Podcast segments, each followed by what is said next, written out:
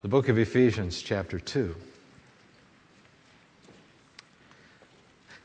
The book of Ephesians, as I've been talking on Sunday morning, is uh, considered by some the deepest book in the New Testament. That's why sometimes when you get to the first part of it, you start to sink because there are so many terms and definitions uh, uh, that need to be added to those terms. We're still in chapter 2. We're beginning today with verse number 12. We're talking today about before and after Christ. Before Christ is, uh, Paul says, I want you to remember how it used to be in your life. I've heard many people say, you know, refer to their former life as simply that, their former life. In verse number 12, he says, At that time you were without Christ. I'd like to ask you to underline those two words, without Christ, because that's the way that Paul describes a person who has not accepted Jesus as yet, without Christ. Being aliens from the commonwealth of Israel and strangers from the covenants of promise, having no hope and without God in the world. There is no hope, uh, and they are without God if they are without Christ. But now, in Christ Jesus, and that's the next two words to underline in Christ. Paul says, Listen, I want you to remember what you were before you met Christ, and now you are in Christ. You he once, who were once far off have been brought near by the blood. Now, who's he talking about here? Well, you know, whenever we read these, this passage in our world, we think, well, he's talking about us, and that is true. But in the original context of this, he's talking about the Gentile nations. Uh, Ephesus was a Roman, very famous Roman city, and most of the converts in Ephesus were Gentile people. And back in that world, there was a tremendous division, as we'll see in a minute, between Jew and Gentile. It was like the world was broken down into those two categories. And so Paul is saying, listen, I know that when I'm speaking to the Ephesian Christians, I'm speaking to mostly Gentile people. And I know where you were, and I just want you to remember where you were here. Uh, in verse 13, but now in Christ you have, were once far off, have been brought near by the blood. You were outsiders. For he himself is our peace, who has made both one and has broken down the middle wall of separation. Uh, in our world, uh, races, of people are separated by all sorts of things. And uh, when Christ comes on the scene, he begins to tear those things down because he doesn't want us to see people just on the surface. He wants us to see people as God's creation, uh, as people that he loves equally across the board. And that's hard for us to do, isn't it? For he himself is our peace, and he's, he's made both of those groups, Jews and Gentiles, one people He's broken down the middle wall of separation, having abolished in his flesh the enmity of the warfare. There was always war going on here. Uh, just remember the woman at the well, remember? Uh, Jesus said, Listen, I have to go through Samaria, and his disciples cringed. Why would you do that? Why would you have any contact with anybody who wasn't a full blooded Jewish person? Uh, Jesus said, Listen, I'm, I'm here to break down the barriers. I'm here to show that I love the whole world, not just part of it. He's abolished in the flesh this warfare that is, that is the law of commandments contained in ordinances, so as to create in himself one new man from the two, thus making peace. Uh, the Lord brings together these two divisions of people, the Jews and the Gentiles. They come together in one group, the church. They sit together, they worship God, they're at the cross together, and so therefore that enmity and that hatred and antagonism and all that is gone. One new man. 2 Corinthians 5:17, you know what it says. Therefore, if any man be in Christ, he is a new creation. Old things are passed away, behold, all things are become new. Verse 16, and that he might reconcile them both to God in one body through the cross, thereby putting to death the enmity again, the, this warfare. And he came and preached peace to you who were afar off and to those who were near. Not only did the Gentiles need peace in their life, but the people who thought that they were near to God, they needed a lot of peace in their life. Sometimes when people think they're close to God, they aren't very close to God. They're, even though they may be close in proximity, they're not close in reality. For through him we both have access. See the word both there, Jews and Gentiles? For through him we both have access by one Spirit to the Father. Now, therefore, you are no longer strangers and foreigners, but fellow citizens in the saints, with the saints and members of the household of God. And having been built on the foundation of the apostles and prophets, Jesus Christ himself being the chief cornerstone, in whom the whole building, being fitted together, grows into a holy temple in the Lord, in whom you also are built together as the dwelling place of God in the Spirit. The Lord is in the business today of creating a dwelling place. And to be sure, of course, it is the church, but uh, to be even more sure than that, it is the temple of God, your body. Uh, God's church not only meets together on Sunday, but it meets together wherever you show up, wherever you arrive. When you go to work, God is with you. God is ministering to the people around you through you. You are the temple of God. The Bible says, Do you not know that you're the temple of God and that the Spirit of God dwells in you? You're bought with a price. Therefore, glorify God in your body, which is the Lord's. Now, before and after Christ, uh, I want to encourage you today uh, to go home and read Acts chapter 19. Because it was in Acts chapter 19, Paul, in one of his missionary journeys, went to Ephesus. Ephesus, by the way, was one of the chief cities of the Roman Empire. Uh, there was uh, Alexandria, there was Antioch, there was Corinth, and of course, there was Rome. But Ephesus was spoken of in the same way that all of those other cities were spoken. Uh, it was one of the chief cities. It attracted a lot of tourists to the goddess Diana. Uh, it was a mecca of tourism where people came to worship Diana. Whenever Paul was there in Ephesus for several years, he was preaching, and his preaching was very successful. And you know, when your preaching becomes successful, that's when trouble breaks out. Do you know that? Uh, if you're not very successful as a Christian, there's not a lot of trouble going on. But once you become successful, as Paul did, all sorts of trouble broke out. Uh, people started to come to Christ, and what they did is it affected the local economy. Not positively, but negatively. Because Ephesus was a mecca of idol worship. And they made, many of the people there were into making religious trinkets and symbols and all sorts of things like that, and people would come and people would buy those things and take them back home.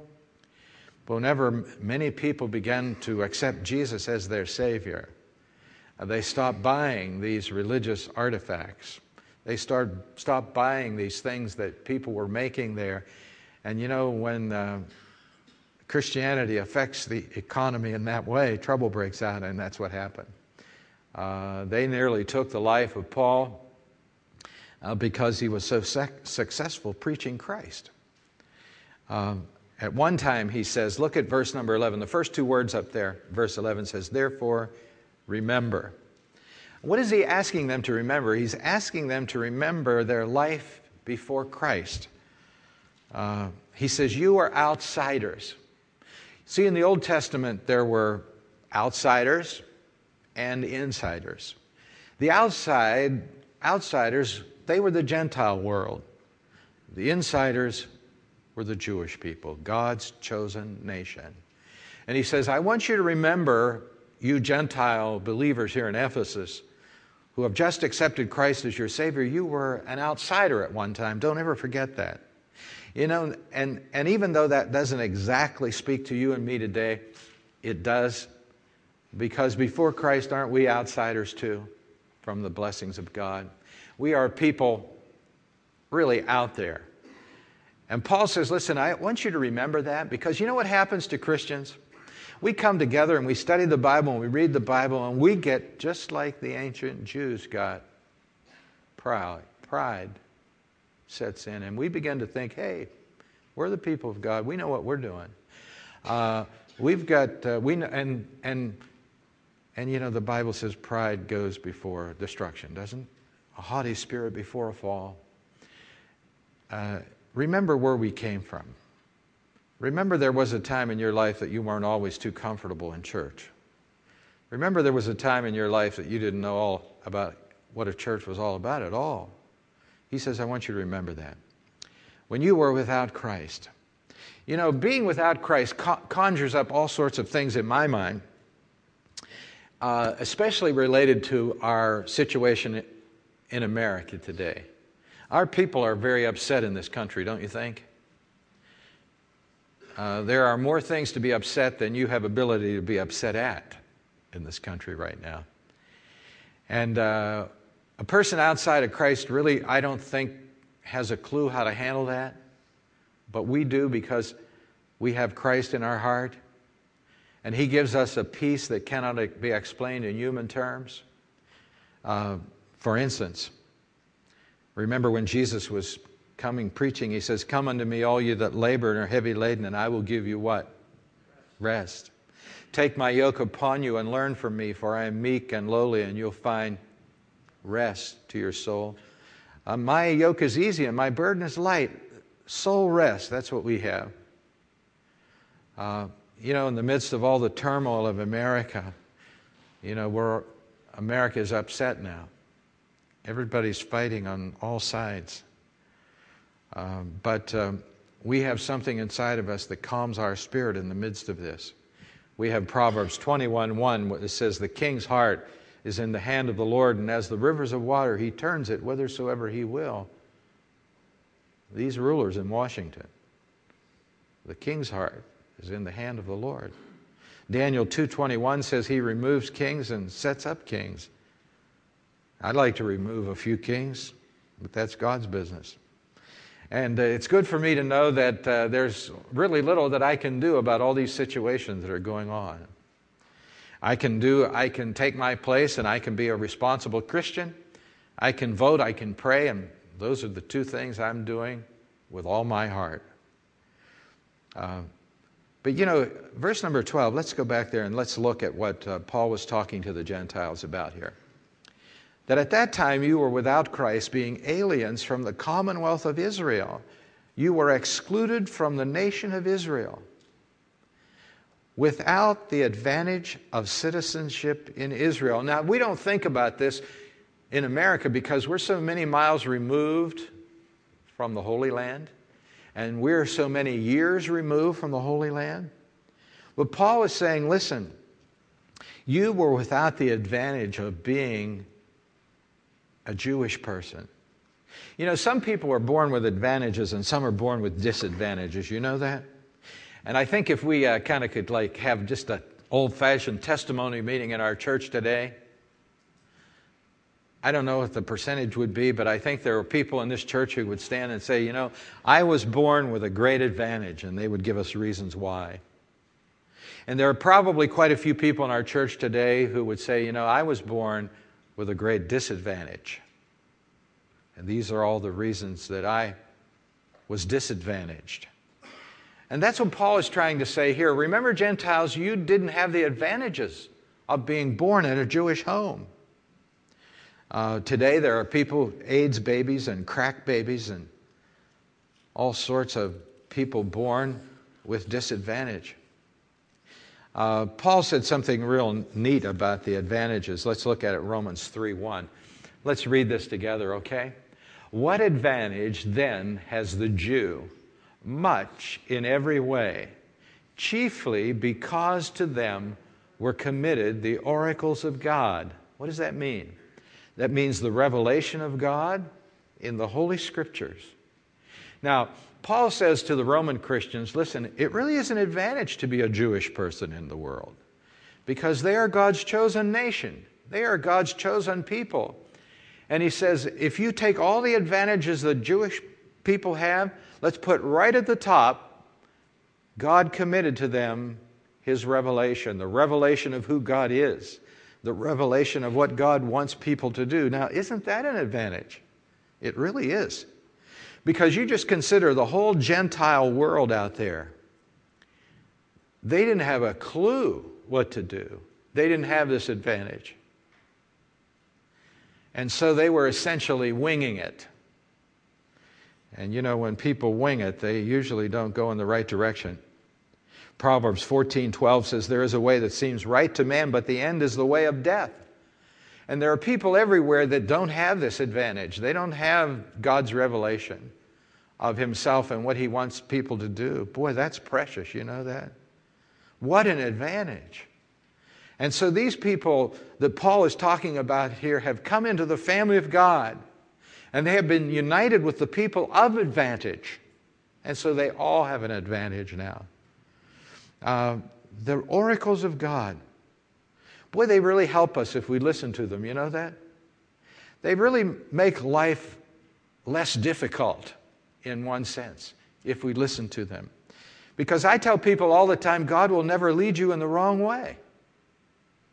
Every time you ask Him and every time you see His Word and read it, He always takes you in the right direction. It's incredible. And you know what that does? That causes less pain in your life. Because when you go the wrong direction, you have to pay the price of that. There's always a price to be paid whenever you break the commandments of God.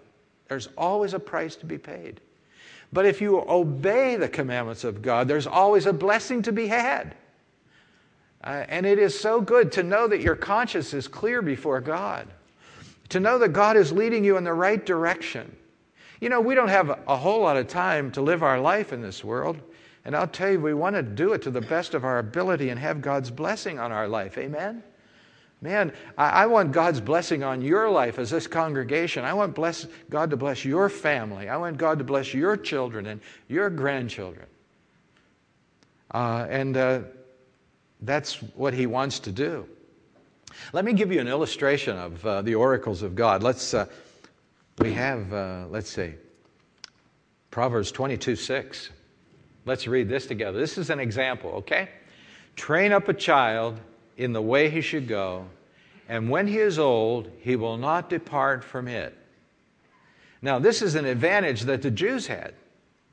Because remember, in the Gentile world, they didn't have this. They didn't really know what to do to help their kids turn out right. They had no spiritual direction from God Almighty, the creator of the universe and the creator of, of men and women. Train up a child. The word train means to dedicate, to set him in the right direction. You know, when kids come into the world, it doesn't take them long to get going in the wrong direction, does it?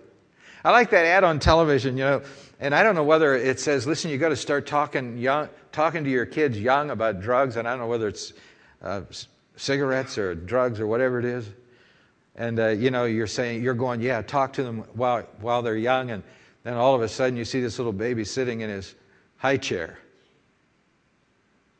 And the moral of the story is you can't start early enough talking to your kids about the issues, set them in the right direction. And so uh, the word uh, train there means to dedicate the child to God. Does that make an advantage? It doesn't make any advantage unless the parents are dedicated to God. And you know, I can't tell you how many people in our church that we've had come and do the little dedication service that we have up here, and everybody says, This is really wonderful. We're going on record to raise our kids for Christ. That has, I guess, essentially no value unless the parents are dedicated to the proposition.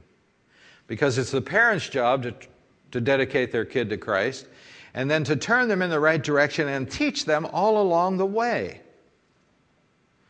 And I know that there are many people through the years that have said, you know, I, I did the very best I could at training my kid, but now look at them. They're teenagers. Whew. Look at them. And people get discouraged and they go to this verse and they say, wow, uh, what went wrong? And let me say this about that verse, okay? Because some people take that wrongly, I think. A proverb is a general truth, and a general truth can be shortcutted, short circuited by a person's own desire and free will. You know, you can pray for the unity of your marriage, and it can still explode. You can pray for the unity of the church, it can explode. Uh, you can pray that God will help you, your child, to live for Christ. But there is this thing that God has created in everybody, and that's called free will. God doesn't believe for a person, and He doesn't force His beliefs on that person. And the, the, the encouragement that I get from this verse is this it is, I simply must do what God tells me to do, and the rest has to be left up to Him. I can't make something happen. I've tried that, let me tell you. I'm not good at it. I'm a type A personality, and that, my wife says people like that were created to push people around. I think she was primarily thinking of herself. But you know, I'm a, I'm a tired type A personality. I'm like the old preacher that was sitting down by the railroad track and they always wondered what he was up to. Every day he went down by the railroad track and just watched the train like that. Some, one time they got enough courage to ask him what he was doing. He says, I'm just enjoying watching the train. It's the only thing in town I don't have to push. That's me. Uh, I'll tell you, th- having that verse alone is an advantage, don't you think? Dedicating your child to the Lord, then following with and trying to help him throughout the whole, his whole life, uh, that's our responsibility. It's his responsibility or her responsibility whether they respond to that teaching and training. But uh, more chances than not, they will. Because, you know, it's so wonderful to see all of the kids we have around this church on Wednesday night. Can I have an amen? Some of you Awana workers are tired. You're blurry eyed. From fifth grade down, we had like 95 of them, you know. Can you imagine that? Put all them in line and think of that. Uh, all these kids we have around our church on Wednesday night, that's a privilege and that's a blessing because what we're doing is we're adding to what the, we, hopefully their parents are giving them. We're reinforcing what their parents are giving them because we don't live in the America of the 1950s. We live in a completely different society today. We, have, we live in a society where people call right wrong and wrong right, and they actually believe it. And so, uh, the, the, the greatest thing that we could do in our church is to train up our children in the way they should go. Amen? And that's what we're doing with all of our heart and with all of our might. And that's what we're doing at Straight Street over there in library, and that's what we're doing with our JAMS program here at the church. We're, we're doing the very best we can do. Because one of these days, even if they might get a little haywire in their life, uh, we put some pretty good things in their heart to know where they can find the answer for the rest of their life. Uh, verse number 13 says, But now in Christ, you who were once far off were made brought near by the blood of Christ. You Gentiles that had essentially no life are now in Christ we, the outsiders, now have become insiders. Uh, but you know, the interesting thing about this is that you would think at this point that there are the Jewish people and they are really into God, right? Wrong. They are near in proximity, but not near in heart. Look down at verse number 17. And he came and preached peace to you who were far off and to those who are near. The Jews and the Gentiles, the people far off and the Jews who were near, they all needed peace. And so I think the application is this. You know, people can come to church and they can come to a church like this and they can sit with their Bible in their hand and they can affirm uh, in their heart that what is being said in our church and done in our church is right and it's from God, but they can sit there with no peace in their heart because they haven't come to the place of peace with God. And so, and so verse number 17 says, listen, not only did the Gentiles need peace, but the religious people needed peace too. Uh, they were without peace. And you know, peace is one of the greatest things in all the world. Verse number 14 says, For he himself is our peace. And uh, who made both one. He brought these people together. He broke down the middle wall of separation. You know what that is? I think some of you have heard about that. In the Jewish temple during the time of Christ, uh, they had uh, different courts where people could go and they could worship God. Remember, the Bible says, My house shall be a house of prayer for all what? Nations. Okay? And so that's exactly the way God designed it. And He made these different courts. There was the court of the Gentiles in the temple, there was the court of the women, there was the court of the Israelites, there was the court of the priest, and there was the holy place itself. Well, the furthest court away from the inside was the Gentile court, and Gentiles were allowed to come there and they were allowed to worship, but they couldn't get past that. Somebody erected a sign a barrier in the court of the Gentiles, and Josephus, the Jewish historian, told us what this barrier said. Now, listen to this. On that barrier, written in Greek and Latin, it said this No foreigner may enter within the barricade that surrounds the sanctuary and enclosure. Anyone who is caught doing so will have himself to blame for his ensuing death the Gentile was not only going to be kicked out, he was going to be taken out. And so, and so when Christ came, that barrier for that Gentile that, that blinked in neon lights, keep out, stay away from our God. You can only come so far.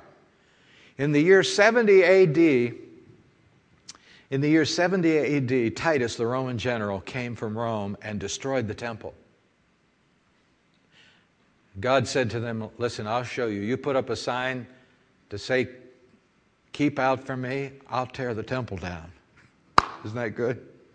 I'll tear the temple down. There won't be any more sign. Because remember when Jesus died on the cross? Uh, there was that veil in the temple, and that was another sign from God. And when Jesus died, that veil that there was a picture of keeping people out and keeping God in, was torn from the top to the bottom. That's what God wants.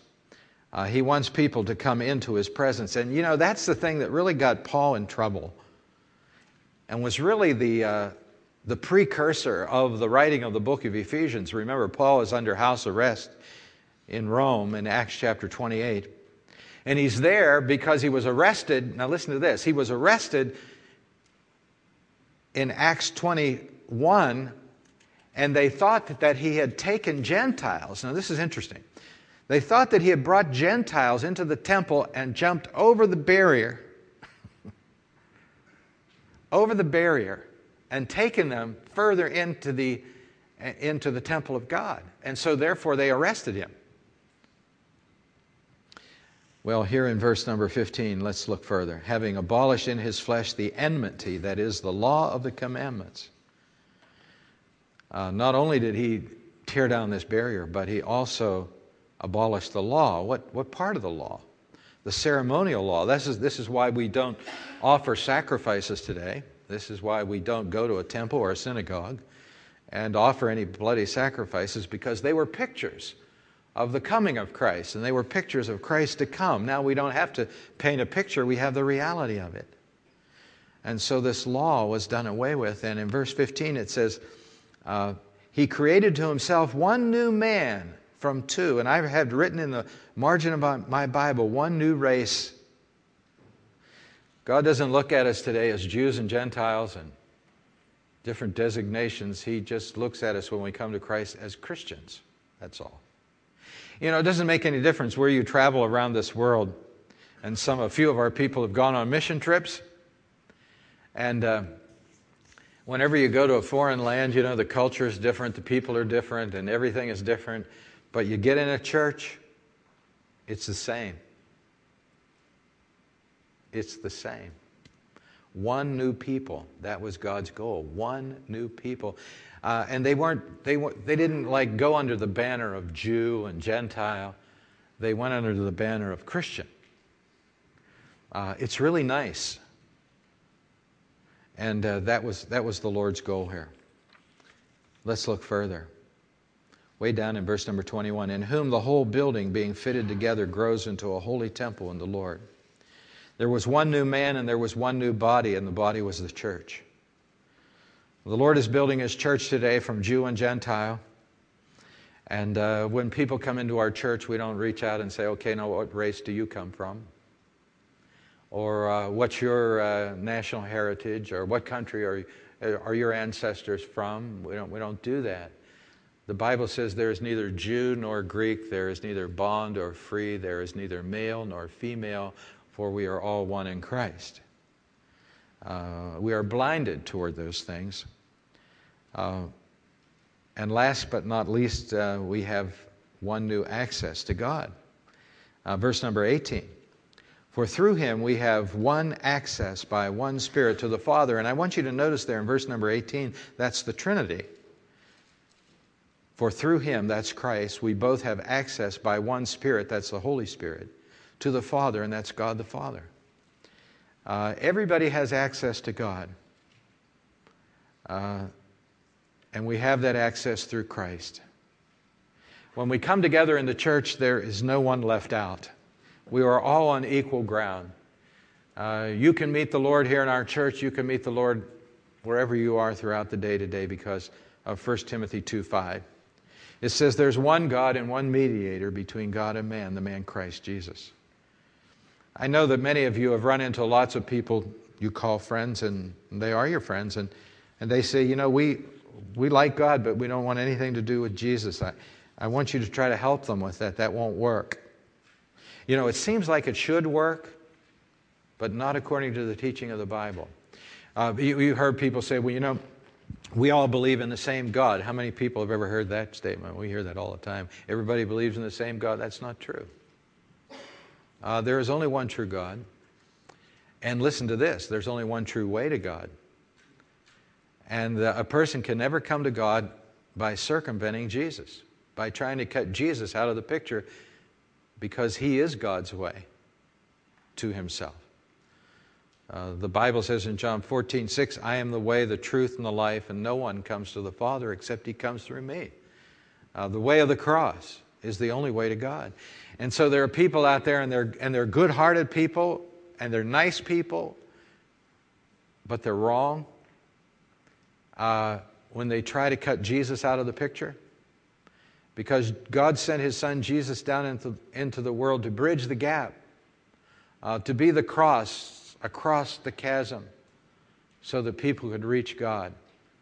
And, he, and, and in effect, what God says is how you treat my son is how you treat me. If you accept my son as your Savior, you're in. If you don't, you're out you're out. How you treat my son is how you treat me.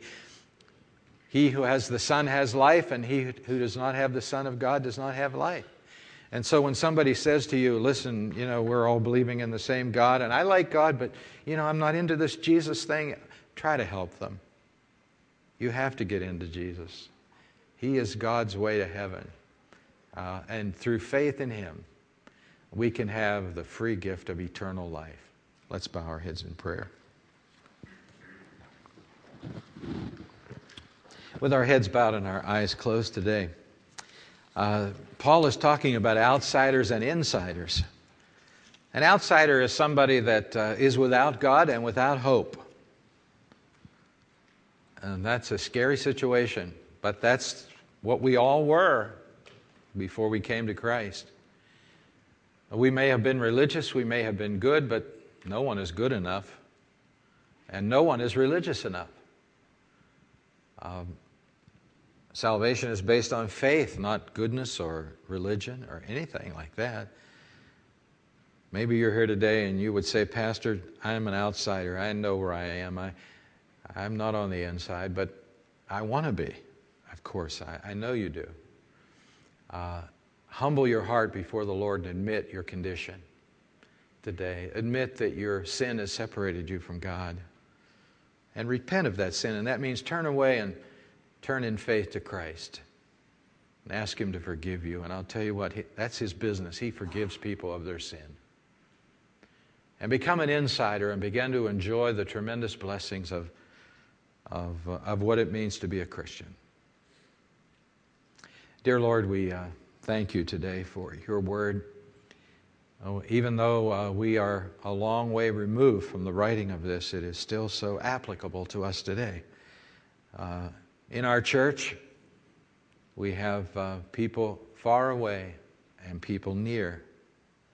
I pray that all of them will come to you today that are far away in faith. We pray this in Jesus' name. Amen. Let's stand together as we sing our closing song today. If you'd like to come to the altar this morning to pray about something going on in your life or the life of a friend, you feel free to do that right now as we sing together. Just let God move on your heart.